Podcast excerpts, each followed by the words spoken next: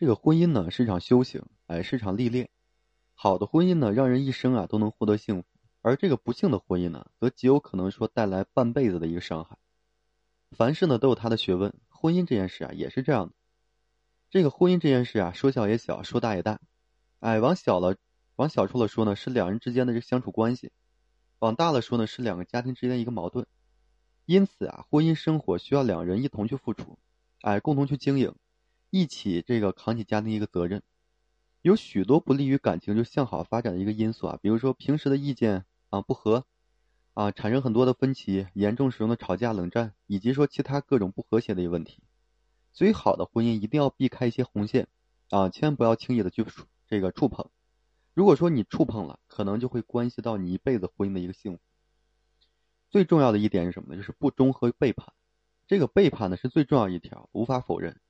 背叛这一行为啊，会对婚姻造成极大的伤害。它首先反映的是背叛。当这肉体发生这个背叛的时候呢，精神啊也就早已不属于你了。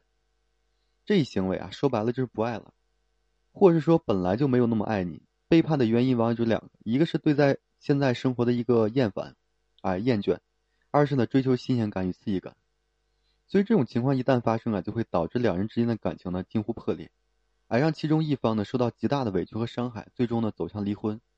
就算是没有离婚，那么两人之间的感情也肯定是不能回到这个当初了。哪怕说破镜，哎，就是得以重圆啊，镜子上面那条裂隙，这个缝隙啊，也永远不会消失的。这个婚姻生活啊最重要一点就是彼此信任。哎，背叛了之后呢，必然将是打破这一平衡。有些人以家庭和孩子为理由，哎，忍气吞声的原谅背叛的那一方，到最后呢。受伤害最大的还是自己，这个忠贞啊，永远是对彼此一个尊重。背叛呢，不分这个身体和心灵，只要说发现有这样的行为，都应该及时的止损，而不是说盲目的去挽回。其二就是什么呢？就是好吃懒做，哎，不履行这个义务。我有一个朋友啊，他这个前妻呢是非常贪图享乐的人，哎，他们是大学同学，朋友呢也是十分惯着他。后来呢，他们就结婚了，他前妻没有做过一顿饭，也不洗衣服、做家务。哎，不出门工作，花钱呢也大大手大脚的。然后朋友呢，每天上班之前把饭做好，中午的时候呢，把这个外卖给他点好，晚下班回到家呀，再去做饭洗衣服，就这样日复一日，持续了两年。再后来呢，他们有了小孩哎，朋友想，这下都当妈妈了，肯定会有所改变吧？可实际上呢，却不是这样的。他每天除了给孩子喂喂奶啊，其余的时间都是，啊，就是朋友的妈妈在带孩子，所以他的妻子就是出去打麻将。有的时候呢，整晚不回家，最后呢，这位朋友啊，终于忍不住了，向他提了离婚。所以婚姻中啊，一方抱怨，另一方什么也不干，每天下班回家就知道玩，一点也不懂得关心和体谅。其实，在婚姻中啊，一次两次的好吃懒做并无大碍，可当这个懒成了习惯，把伴侣当成了保姆，那么这个矛盾便会日积月累的越来越深，直到说最后爆发。所以在婚姻中啊，应该是什么呢？各尽本分，这样婚姻生活呢才会正常运转。毕竟说。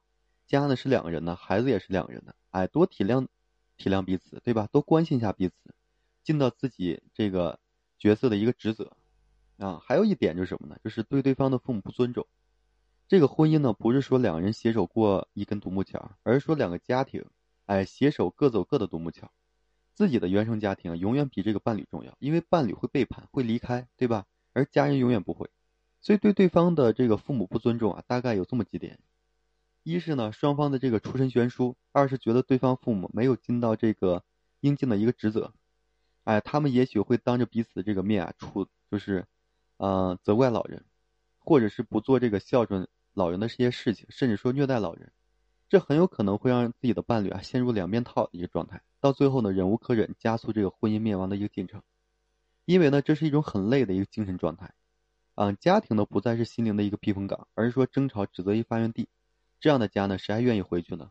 所以出了这样的问题啊，最为明智的一个选择便是及时沟通。哎，拖的时间越长，对双方越是不利。最后呢，到了谁也懒得说心平气和啊，谈这么重要的一件事的时候呢，往往这个时候离离婚啊就不太远了。所以说两人啊相结合，对于女方家庭，就是要找到一个孝顺的儿子；对于男方家庭呢，就是要找到一个孝顺的女儿。可以说啊，如果没有双方的一个父母。啊，便没有现在这两个家庭的一个结合，一切呢都将不复存在。而那些时常因为对方父母啊而争吵的夫妻们，都没有考虑到这样的问题。所以及时沟通，互相理解，哎，互相尊重，这才是明智的一个做法，也不会说让这个父母啊为子女的婚姻生活啊过度的担心。所以啊，这些红线呢，就是我希望大家，嗯，千万不要去踩啊。就说你们夫妻再恩爱，感情再好，也不要去试探。聪明的夫妻呢，两人就是共同的去经营这家庭，肯定都会哎，就是自觉的不去触碰这些红线。毕竟呢，谁都想要一个幸福的一个婚姻，对吧？好了，今天就和大家分享这些啊！感谢各位朋友的收听，同时呢，我也为所有的粉丝朋友们提供着免费的情感咨询服务。如果说你有这方面的困惑，不知道如何解决的话，可以添加我个人微信，就在每期音频的简介上面，把你的问题呢整理好了之后发到个人微信上，然后我帮助你去分析解答。好了，最后呢还是感谢各位朋友的收听啊，谢谢大家。